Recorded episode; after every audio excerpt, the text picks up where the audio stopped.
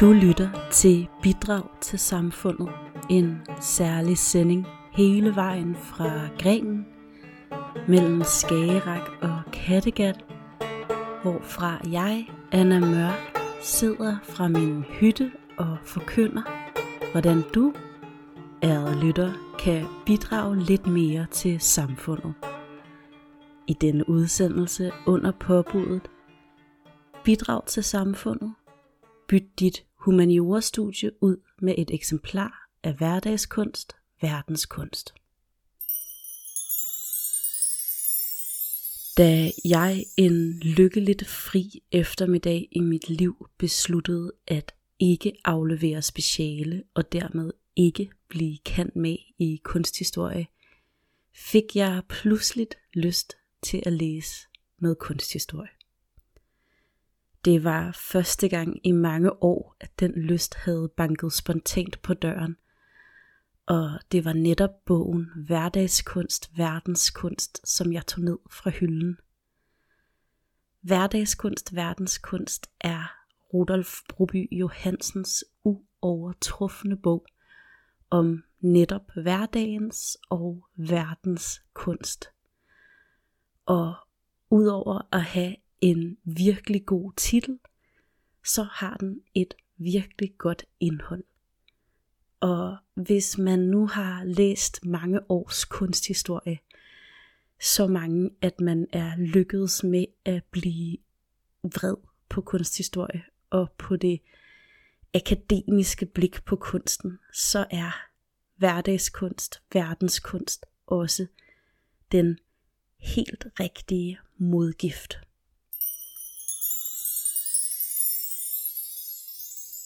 Jeg tænkte, at jeg skulle indlede med lige at fortælle lidt om, hvem denne Broby Johansen så er. Øh, så vi alle øh, helt i Brobys ånd kan starte det samme sted. Og for lige at få styr på mine datoer og nøgleinformationer, så slog jeg op i encyklopædien. Og så fik jeg en uventet, hyggelig hilsen for hvem havde skrevet artiklen andre end min morfar? Og min morfar han døde da jeg var 6 år gammel, men nu som voksen, så støder jeg en gang imellem på et eller andet, han har skrevet. Og, øh, og, og synes, det er en ret særlig lille gave. Så i den anledning, så skal I ikke få mine, men min morfars øh, Erik Vagn Jensens ord om altså Broby Johansen.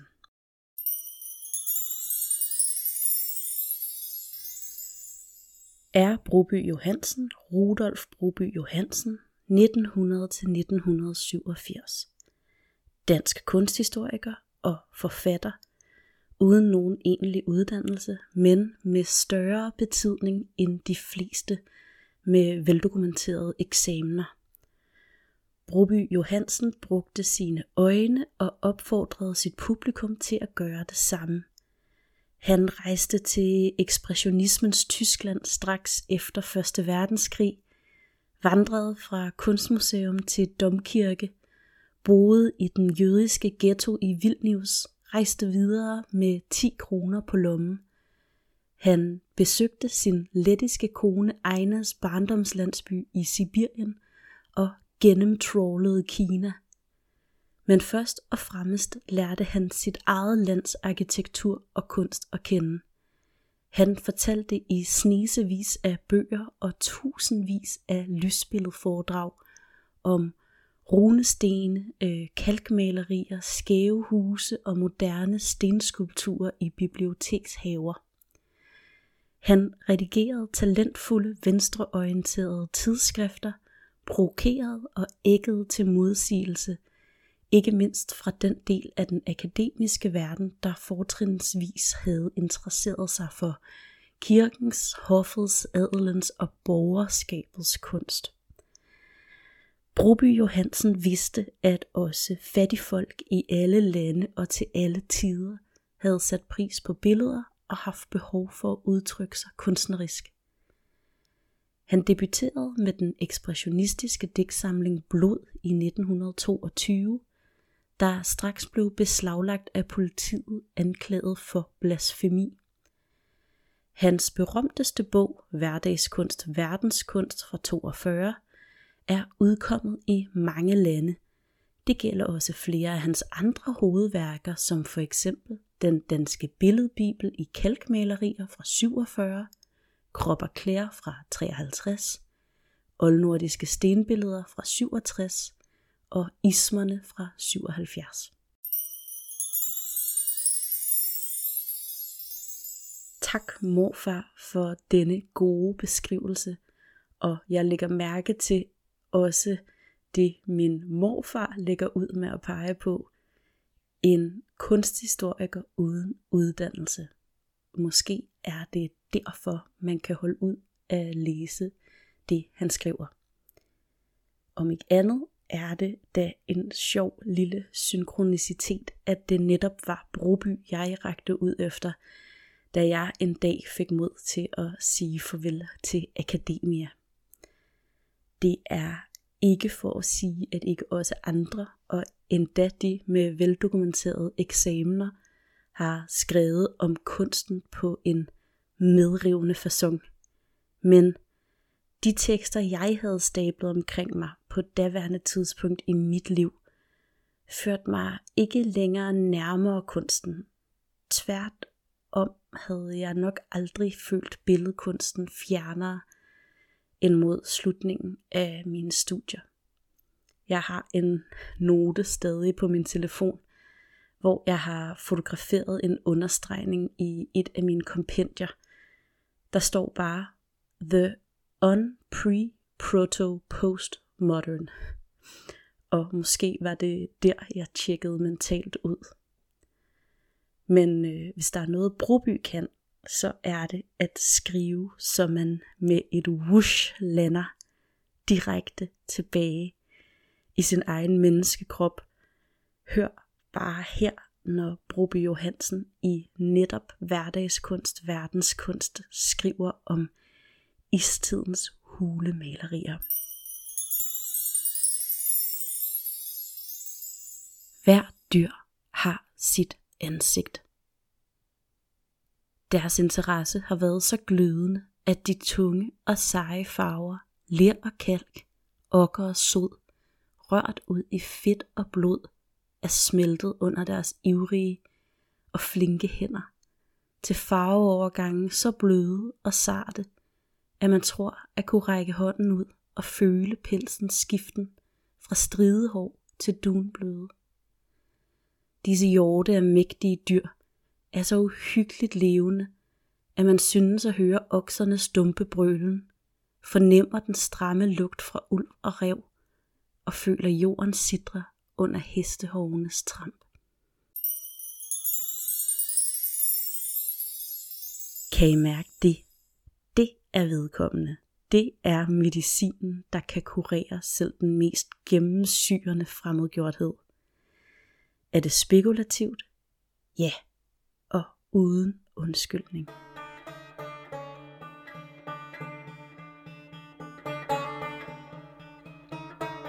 Afsnittet om istidens kunst indleder hverdagskunst, verdenskunst, som så ellers bevæger sig kronologisk frem i tid med de nedslag, der for Brube Johansen har forekommet relevante, for så at lande i den samtid bogen er skrevet i, nemlig lige omkring 2. verdenskrig. Bogen er fuld af den slags lige fremhed, der gør mange tusinde års pærevæld begribelig. Der skabes en mening, en sammenhæng, når man ser den egyptiske papyrussøjle uhøjtideligt afbildet ved siden af en københavnsk lygtepæl. En ting, der glæder mig hver gang jeg åbner hverdagskunst verdenskunst, er også den selvfølgelighed, Broby Johansen skriver med. Jeg kan næsten komme til at fnise genert over den ubekymrethed, hvor med først det ene, så det næste bare antages. Sådan her skriver Broby for eksempel om Ægypternes folketype. Det stærkt blandede folkefærd, som befolkede Nildalen, var på mange måder rigt og alsidigt udstyret i åndelig henseende. men manglede ganske fantasi. De var nøgterne, forstadsmennesker, udpræget intellektuelle. Bag den stive og værdige form lever en klar praktisk fornuft. Det synes jeg er sjovt, fordi det er så forbudt. Sådan må man ikke bare skrive, og der er ikke engang nogen fodnote. Men Broby, han kalder dem, som han ser dem, og han ser, han ser noget over det hele. Øh, sådan så hans kunsthistorie, den flyder som en flod. Fra 25 øre til våbenskjolde, til hårkamme, til værktøj, til vægtlodder, til sko, til spillekort. Det hele vil fortælle en stor historie, som man så selv står i. Ikke skilt fra, men i. I den her fossende flod. Og det, som bliver begribeligt, det bliver nu alligevel aldrig fladt. Det afsnit af bogen, som har optaget mig mest gennem tiden, er afsnittet om den ægæiske kultur. Både fordi den kultur er en af mine personlige favoritter, men også fordi man fornemmer, at det samme muligvis gør sig gældende for Brube Johansen. Den er som en trylleformular eller en bøn skrevet midt i en verdenskrig, den her beskrivelse af de tusinde år gamle vægmalerier. Lyt blot.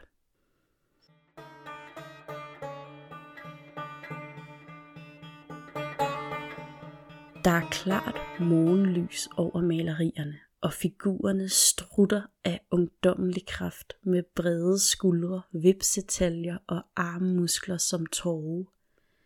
De er ikke optaget af krig, men af kod leg og munter idræt, boksning, brydning og dans. Scenerne er fulde af ung livsglæde, er uskyldige, fredelige og idylliske. Et af de størst bevarede partier forestiller en dreng, der plukker blomster. Det lyser ud af billederne, hvordan de har elsket blomster. Ægæernes blik er vågent vendt mod naturen. Og den natur, der er tale om, er øernes, kysternes, havets. Det friske morgenlys er dobbelt klart, fordi der er salt havluft i billederne. Så let gør Broby Johansen verdenskunsten tilgængelig samtidig med, at han fortryller den. Man skulle ikke tro, at de to ting gik i samme retning, men det gør de.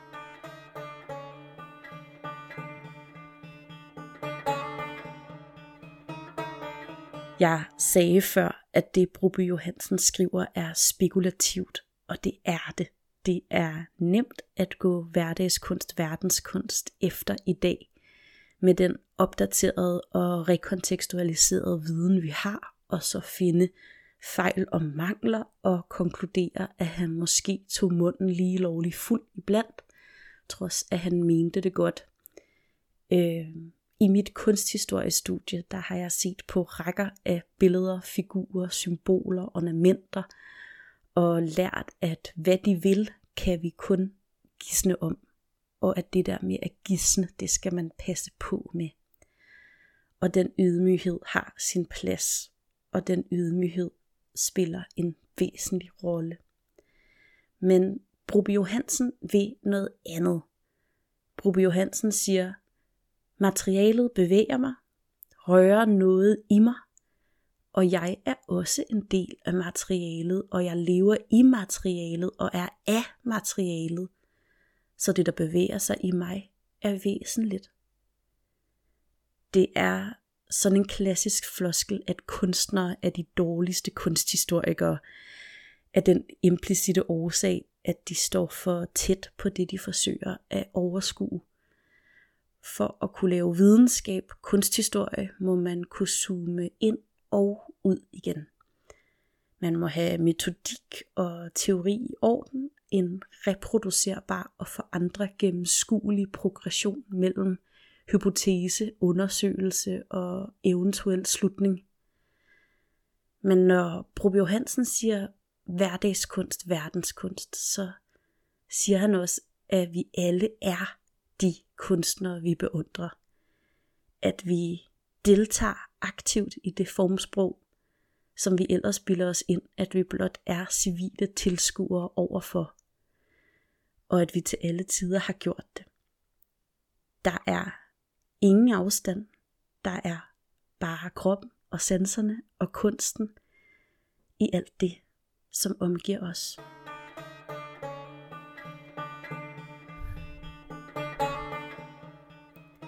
Der er selvfølgelig nuancer. Masser af nuancer. Uden et kritisk og åbent blik er det let at komme til at læse sin egen tid ind i fortiden, eller at få fortiden til at rime ideologisk med ens personlige sympatier. Finde det, man håber på at finde, og overse det, som vil fortælle en anden historie. Mens Brube Johansen skriver, har Nazi-Tyskland i gang sat flere arkeologiske udgravninger på jagt efter artefakter, der kan understøtte ideen om den ariske overrace, og endda materiale, man kan bruge i argumentationen for at invadere andre lande, ud fra sådan en se selv, vi var her først, uagtet at det vi er en konstruktion under tilblivelse. Man fandt af gode grunde aldrig de beviser, man ledte efter, men hele processen i sig selv var en fantastisk propagandasucces, som talte til det i os alle sammen, som længes efter rødder og efter at høre til. Der er også masser af nutidige debatter omkring den måde, vi forstår og ikke mindst fremstiller vores eget nordiske ophav i vores kollektive kulturformidling.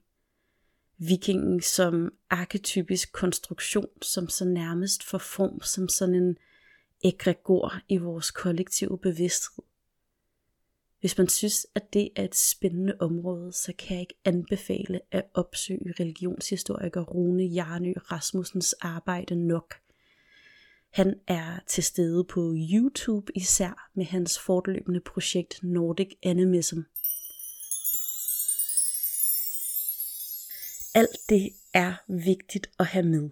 Og det sikre bud er selvfølgelig at være bevidst om, at man altid læser med briller på, og så være opmærksom og tage andre briller på, og samtidig også forsøge at se de øjne, der sidder under brillerne, og som man ikke helt kan skifte ud, og derfor blive informeret af andre blikke, osv. osv. Men, og her kommer det men, som er hele dette påbuds tese. Der er også en krop. Der er også et møde. Måske et førsprogligt møde. Måske noget så flagrende som en fornemmelse. Sanserne findes. Den personlige, mellemmenneskelige forbundethed over tid findes også. Jeg har en oplevelse, som jeg skal forsøge at formidle, så den bliver forståelig øh, og jeg håber, at I lige vil være generøse i jeres lytning. Jeg ser en kunsthistorie, som igen og igen er blevet spændt for ideologiske vogne, som er drønet af sted i uhyggelige retninger. Jeg ser mennesker, som vil gøre, hvad de kan, for at det ikke skal vedblive at være sådan, vi relaterer os til forstidens kunstgaver. Via metodikker og teorier gør vi vores bedste for at mønstre en om ikke andet så stræben efter det mere objektive. Den objektive stræben gør det muligt at tale om kunsten igen, om kontekst, kulturel betydning, placering, form, farve.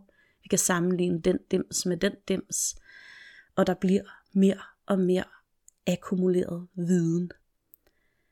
Og jeg ser kunsten blive til noget, der er derhenne. Jeg håber, I kan høre, at jeg har gang i en stor personlig projektion, og at I vil tillade mig den. Men når kunsten er derhenne, så bliver den fremmed.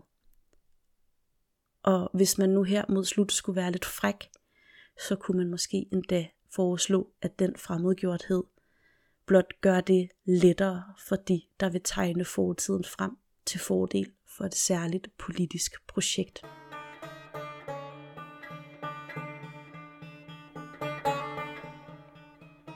Broby kaldte sig ikke for kunsthistoriker, men for kunstpædagog, og jeg tror aldrig, vi har haft mere brug for ham, end vi har lige nu. Der er ingen kedsomhedsknapper eller hjelme med horn i Brobys formidling. Den er til folket, fordi kunsten allerede tilhører folket.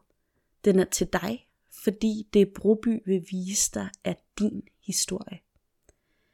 Kære lytter, tag Broby Johansen i hånden og mød en kunst, der ikke vil provokere dig, men som vil forankre dig, værne om dig og fortælle dig om dig selv.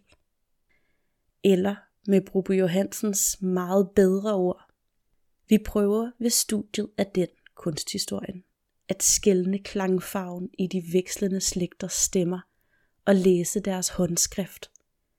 Ikke for at efterligne dem, og slet ikke for at imponere med navne og titler, men for at forstå den verden, vi har fået af i og virker i. Der er ikke så lidt mere farve og lys i den, end mange muldvarpe tror. Og man behøver ikke nå himlen og plukke den stjerner. Dugdråben spejler dem.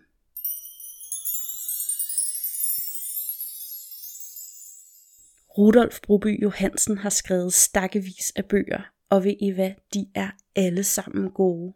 Hvis du kunne tænke dig at læse en af dem, skal du blot slå forbi din nærmeste genbrug. Hvis de ikke har hverdagskunst verdenskunst, har de helt sikkert en af de mange, mange andre.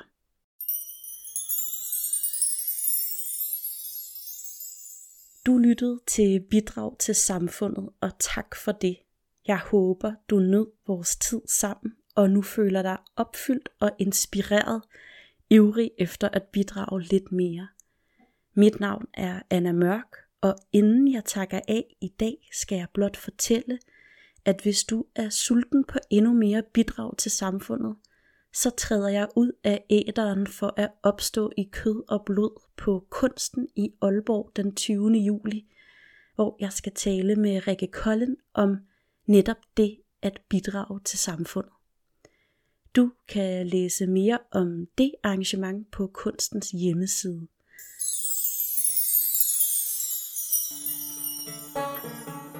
Og nu til sidst blot de bedste ønsker til dig derude, der skænkede mig denne helt særlige gave at lægge øre til mine